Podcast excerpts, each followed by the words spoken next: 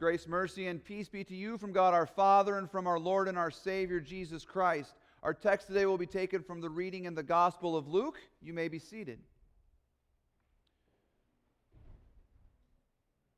We begin with the word of prayer. Heavenly Father, we give you thanks for the preparations you make for us to enter into your presence. Today, O oh Lord, we pray that you would teach us once again what it means to repent of our sins and turn to Christ for hope and forgiveness and for salvation. Grant us your Holy Spirit to this end. And now, Lord, may the words of my mouth and the meditation of our hearts be pleasing in your sight, O Lord, our rock and our redeemer. In Jesus' name we pray. Amen. Uh, yesterday morning, we had the fun opportunity here at the church to be a part of the Escondido Christmas Parade. And this was a lot of fun. I want to thank uh, the Hunes for helping put this together. I know the Peters, you guys are pretty instrumental in this as well. Uh, there was a lot of folks who put time and effort into this. It was, it was great. Uh, Pastor Matt and I carried a sign in which we were dressed up like shepherds, which was somewhat appropriate. Uh, my wife was a wise woman, which I thought was, you know, was probably her idea. Uh, we had uh, a bunch of kids dressed up as animals. Jeff and Liz and little Charlie were Jesus and Mo- jo- um, Joseph and Mary and, and, we, and Dan put all the gas in his car so his car didn't go out on the parade route. It was great. We had a lot of fun and we waved at people. We said Merry Christmas. The best part was there was a big uh, uh, time when you're going by and there's an announcer explaining every float. And, and, we got the announcer to say, I think Dan, you said you wrote this. He got the announcer to say, uh, We want to remind you this Christmas season uh, that the reason for this season is that Jesus has come not to be your judge, but to be a sacrifice for your sins. I mean, oh, we got the gospel in there. It was wonderful. That was a lot of fun. But as we were going through this parade, it struck me we're missing one very significant character in our float. I always think it would be fun in a parade like this to have a John the Baptist. Yeah? Like someone walking out in front of the float, yelling at all the people at the parade, You brood of vipers, who told you to come out to this parade? Repent! Because Christ is coming. Get down to Community Lutheran Church and get baptized before it's too late. That's what I want next year. I don't think I'm going to get that, but that's okay. I think that would be a lot of fun. I'll tell you this much if we did that, nobody would forget our float. That's for sure. Uh, because it would be a little shocking, but also because it would be John the Baptist. And John the Baptist is really one of the great people in the history of the world, one of the most fascinating people in the history of this planet. Jesus himself said that of people born of women, there is no one greater who has been born than John the Baptist. And that is very high praise coming from our Lord himself. John was so significant, such a significant preacher in his day, that people believed he was actually the Messiah. They thought he was, in fact, uh, the coming Christ. Now, John was very quick to, to uh, shoot down that idea, reminding people that he was here not to be the Lord, but he was the last of the prophets who had come to prepare the way of the Lord. He, he said it this way I baptize you with water, but he who is mightier than I is coming, the strap of whose sandals I am not worthy to untie. John did with his life and his ministry what we should all do with our lives. He pointed people to Jesus. He prepared people for the coming of the Lord. Now, uh, John, I think, if he were to live in our day, would not only be shocking at a parade, but I think he would be very upsetting to a lot of people. I think the powers that be in this world, they would not enjoy having John around. If he had a Twitter account, I'm sure it would be blocked or suspended or whatever they do when they don't like what you say on that thing. But John seemed to go after everybody. He seemed to expose the sins of everybody around him. Nobody was safe. He would not fit in in our PC culture. Uh, there's, there's a point at which he gets so uh, uh, uh, offensive to the powers that be, not just the religious people who are upset with him, but even the political powers. Like he stands up against Herod and tells Herod he's wrong and is living an immoral lifestyle uh, with his brother's wife, and he calls him out on this in public, which gets him thrown in jail and ultimately results in John uh, being beheaded. He upset everybody on every side of the aisle, and it didn't bother him one bit because he wanted everybody to be prepared for Christ. He wanted everybody to be repentant and ready to receive the coming Jesus. And so he lived his life, he lived his ministry out, preparing people for the coming Jesus, to prepare them for the Lord. So John preaches this message of repentance and forgiveness. In fact, his baptism, uh, Luke tells us, was a baptism of repentance for the forgiveness of sins. In other words, people would hear of their sins, they would be exposed by John's preaching. God's law would come along and crush them in their sins, and they would say, What do we do about this? And so John would then bring them to the waters of baptism to wash out their wounds, to give them healing, to bring to them the forgiveness that was coming with this coming Jesus. Now, John's baptism was not exactly like our baptism. It wasn't done in the name of the Father, Son, and Holy Spirit. It didn't put to death and bring to life and all of the things we read about in our texts. Uh, but it was a baptism unto the repentance and forgiveness of sins. That is to say, this was a baptism that did what John was always doing it delivered people to the Jesus who was coming to forgive. It pointed them to the Lamb of God who was coming to take away the sins of the world, to forgive and set free. And it strikes me today that we in our culture need, in our own personal lives, we need more of John the Baptist. We need somebody coming along and exposing our sins to us and driving us to Jesus Christ. And what we don't need, I don't think, in our culture is another Pharisee to come and preach to us. And by Pharisee, I mean we don't need somebody kind of sitting up on a perch pointing out everybody's sins to them sitting up in a safe place and exposing what's wrong, you know, with everybody else over there. They're the problem. They're the reason our world's falling apart. It's they who we need to judge. We don't need any more of that. We don't need someone examining, helping us examine the specks in other people's eyes so that we can ex- ignore the planks in our own. We need a preacher to come along and remove the plank and deliver to us Jesus Christ. Because here's the reality that all of us need to face here this morning when it comes to sin and unrighteousness in this world, you are the biggest sinner in your own life. And some of you are here today and you know it. Some of you are here because you are terrified by it. You know that Jesus Christ is coming on the last day, and he's not going to come this time as a cute baby, but in glory to judge the living and the dead. And you're worried about what's going to be read in those books when Jesus opens the book of our life and exposes everything you've done and it scares you and it terrifies you. So you've come here this morning uh, hoping for mercy, hoping forgiveness, hoping for forgiveness, trying to si- find some hope in light of the day of judgment. And if that's why you're here this morning, the good news for you is this that Jesus Christ has forgiven your sins but you know what it's like to feel uh, uh, uh, bound to these sins. It's almost like you're in a prison, like you're, you're dragging these sins around you, around with you on a ball and a chain, and you feel imprisoned to these things, and you need to be set free. And that is why Jesus Christ has come for you. But others of you are here this morning, and you are content and happy in that prison cell. You, you like the ball and chain being in prison to your sins doesn't bother you one bit. In fact, in that little prison cell of yours, you've made it look pretty righteous. You've made it look pretty holy. You've painted it up. You even hung a cross on the wall just to show everyone else how holy you are. And you like to sit in that prison cell and you like to look at everybody else's prison cells and judge them and point out how grubby they are, how yucky they are, how far more evil they are than yours. You like to sit in judgment of everyone else, and it is your pride and your religiosity that you delight in that is your greatest sin because it's your own self righteousness. You like to look at people who sit on the other side of the political aisle than you and judge them and their wicked views. At least you're right about the right things and not wrong about the wrong things. You sit in your comfortable houses thankful Uh, that you have a nice place to live and that you are right and that you are better off than the rest of the world. And you don't really do anything about the problems of the world unless, of course, you have a Twitter account or a Facebook account. Then you just make fun of people that you don't like and feel pretty good about it. And then you just sit around and watch TV. You watch your favorite news station so that you can figure out who you should be against and why you should be against them. And you sit in condemnation of everyone else. And in all of this, when Jesus Christ comes along and tells you to love your enemies, you must realize that all you've done is you've learned how to hate them all the more. And that's why you need John the Baptist to show up and expose that enormous plank that resides right in your eye. Because you too are imprisoned by your own sins. So that's why the Lord Jesus has all of us here today to repent, to repent of our pride, to repent of our selfishness, to repent of those sins that, that we either fear or we're not even aware of.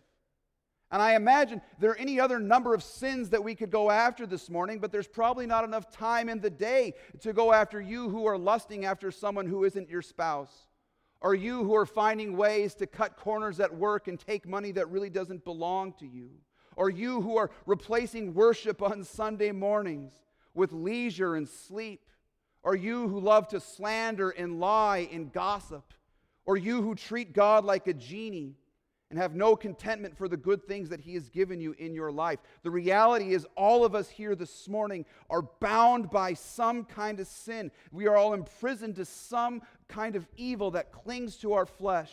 And so, John comes to all of us today and says, You repent, turn that stuff over to Jesus. And then John does just that. He turns you over to Jesus because now John's work is done. He's exposed your sins, and that's all he's here to do because that now prepares you to hear something good. Now you find out why John believes that Jesus is greater than him, because Jesus comes not just to expose your sins, but to free you from them. Not just to tell you that you are stuck in the prison cell of your sins, but to unlock the gate and let you free. And so the Lord Jesus finds you here this morning, and He comes to you, and you're sitting in this prison cell of your sin, and He walks up. He, he sort of, we like to say it this way He descends from heaven with the keys to the kingdom. And with those keys, He unlocks your prison cell, and He says, Come out, you're free. The time that you deserve to spend in here has been paid for by me. Your sentence is served. Your sins are forgiven because I have died for you in your place on the cross. You don't need to live in this cell any longer. You are forgiven. You are free. And it's with those words that Jesus declares to you this morning that you're set free, that you can leave the prison cell of your sin, that you can turn those things over to Christ, you can repent and run out of that prison cell with joy. And I love the reading here this morning as John is preaching this message and, and he's setting these people that are coming to him for the baptism of forgiveness of sins, as he's setting them free. They look like this, and I think we all kind of look like this with the forgiveness of our sins. We're people who have been imprisoned to this sin for so much of our lives, and Jesus sets us free from it. And now we walk out of the sort of the prison gates, and you just imagine this dreary, dark gray prison, and all of a sudden the gates open up, and you look out in front of you, and your eyes are kind of like hurt by the sun, and you look and you see nothing but blue skies and green fields, like this wide open space to go play in. And you look and you go, well, what do I do with this? How do I live in this freedom? All I know is prison. All I know is my sin. How do I enjoy this freedom? What do we do? It's exactly what they asked John. And so John says, Well, in your newfound freedom, you've forgiven people. What should you do? You who have two tunics, share with the one who has none. And whoever has food, do likewise. That is, find people who are in need and share with them. You don't have to worry about taking care of yourself anymore. God's going to take care of you. Share everything you have. You're free to do it. Tax collectors also came to be baptized, and they said to him, Teacher, what shall we do? And he said to them, Collect no more than you are authorized to do. In other words, do your job. Don't steal. Don't harm others. Just be content with your life. Same thing with the soldiers. They came and asked him, What should we do? And he said to them, Don't extort money from anyone by threats or by false accusations. Be content with your wages. I love this. Note what John does here. What should the forgiven do with their newfound freedom? Stop using your life in the positions that you have in this life uh, to take advantage of others, to hurt others, to harm others, and use those positions you have in your life uh, for good. Notice what he doesn't say here. He doesn't say something like this Now that you're forgiven and free, go become a missionary, go become a pastor. Some people will go do those things. But instead, what he does is he sends them back into their everyday lives. He sends them back into their jobs and their callings and vocations and says, Do those things faithfully, work hard at those things. And you have a lot of things that you can do in this world to make it a better place, to do good for others. We might say it this way around here. What should you do with this newfound freedom? Care for everybody that God gives you. You care for everybody that God gives you. So let's say, for example, you're one of those people who is uh, very worried about things going on in this world. And you're worried, say, about uh, the pro choice movement and the advancement of, of abortion and the murder of unborn children in this world. Instead of sitting around at your house and stewing about this and tweeting about it, maybe what you need to do, uh, John the Baptist might say, is go find and help women who are in a very difficult situation with their pregnancies and find ways to support and help them. Make them, uh, help them figure out ways to take care of those children. Consider adopting a child. Go volunteer down at California uh, Alternatives uh, in Escondido and help those who are actually in need. If you're someone who's worried about how the poor are treated in this world and how they're not being loved and cared for, maybe it's time for you uh, to start providing fam- food for your families at home and then inviting those who are in need to join you for the meal. To go volunteer at places where they are feeding the homeless. To find ways to support those who are truly poor and truly in need, even here in our own congregation. But find ways to share with them. If you have two tunics, they have none, maybe they could use one of yours. If you're someone who's, who's struggling with lust after someone who is not your spouse, cut that person or that website off from your life. If you are someone who is stealing from work, find ways to give that money back and begin to work honestly. And the list goes on. But the reality is, you have to realize now that you are free to do all of this stuff because you are no longer bound to the prison of your sins. You are free, and if Christ has set you free, you are free indeed. Now, as soon as I say all this, I know someone in the back of their mind goes, okay, so it's just that easy, right? I'm forgiven here on Sunday morning, and now I just go and sin no more, piece of cake, walk out, and I'm done, yeah? Yeah, just that easy. Not so fast, Pastor, because I'm still going to struggle with sin. And what do I do with this?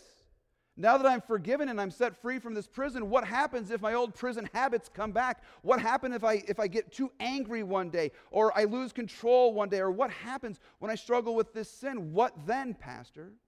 What happens if I still struggle? Well, the answer to that is simply this. You will. You will. Christ has set you free, and yet that old sinful nature is still going to cling to you, and those old habits you learned in the prison cell of your sin will come back very easily. And so, what do you do with all of this? You repent again, and you get forgiven again. And you repent again, and you get forgiven again, and you get forgiven again, and you get forgiven again, because you see, this repentance and forgiveness is not a one time act in your life, but it is now the air you breathe as one who has been set free by Jesus Christ. He is a God who has called you into a relationship of daily mercy and forgiveness. He's constantly here to give it to you. And as you will constantly in daily struggle, you constantly need to hear this good news. I'll give you a picture of what this kind of looks like. Uh, this is a story that I heard from one of my favorite theologians. Some of you might have heard this story from me before from him, uh, a guy named James Nestingen. And he tells this story. It goes like this He says, uh, One time he was flying on an, an airplane and as he sat down, he sat next to a gentleman, and they, they got talking as, as people do on airplanes. Uh, not me, I put my earbuds in and ignore everyone. Uh, but he actually talked to the guy. And it came about that they were, he realized that Dr. Nestingen was actually a pastor. And he begins to just sort of tell him his whole life story, and this conversation became a very much one way conversation. And for hours on that plane, this man was laying everything out he had done uh, to Nestingen. And as, as the plane flight is going, and after hours of this, suddenly the stewardess comes on and says, Okay, buckle your safety belts. It's time. We're going to land the plane here soon. And it kind of stops the guy, and he looks over at Dr. Nestingen and he says, Well, I, I guess that's about it. And Nestingen looks at him and goes, Is that everything? He goes, Yeah, I'd say so. And Nestingen says, Well, I'm going to take that as a confession of sins and he unbuckles his safety belt. And you know, the stewardesses don't like this. He unbuckles his safety belt. He stands up and he puts his hands on the man's head on the airplane and says, In the name of Jesus Christ, I forgive you all of your sins. And people are staring, and the stewardess is running down the aisle, screaming at him to sit down. And he does, and he buckles up, and the guy looks at him and he goes, What was that? And he goes, Well, that was your forgiveness of sins. And he says, Whoa. Will you do it again? and he says, As often as you need it, I'm here on orders of Jesus Christ to do that for you as often as you need it. And I guess for like the next week and a half, that guy called every single day, not convinced that he was actually forgiven, constantly calling to make sure the forgiveness worked. And then throughout the rest of his life, from what I understand, he would call back regularly uh, to ask for forgiveness and to repent of his sins. That's the life of freedom you have in Christ Jesus. the daily, the constant forgiveness, because you constantly need to live in this life repenting. But Jesus is constantly and daily there to deliver to you the forgiveness of your sins. That's why we're here as Community Lutheran Church. We are here as a church on orders of Jesus Christ to deliver to you the forgiveness that you need, even here this morning. So let's just do it. In the name of Jesus Christ, all of your sins are forgiven. You are free. You are free to live against your sin. You are free to love your neighbor and care for everyone God has given you. And you are free to repent and to be forgiven because you, for Christ's sake, are free. Amen. Let's pray. Father, we thank you for repentance and forgiveness, that you hear our cries and you forgive us for Christ's sake. We thank you that his blood was shed on our behalf, that his death was died in our place, and that we have been set free. Now, Lord, teach us to live in this freedom with joy. We ask this in Jesus' name. Amen.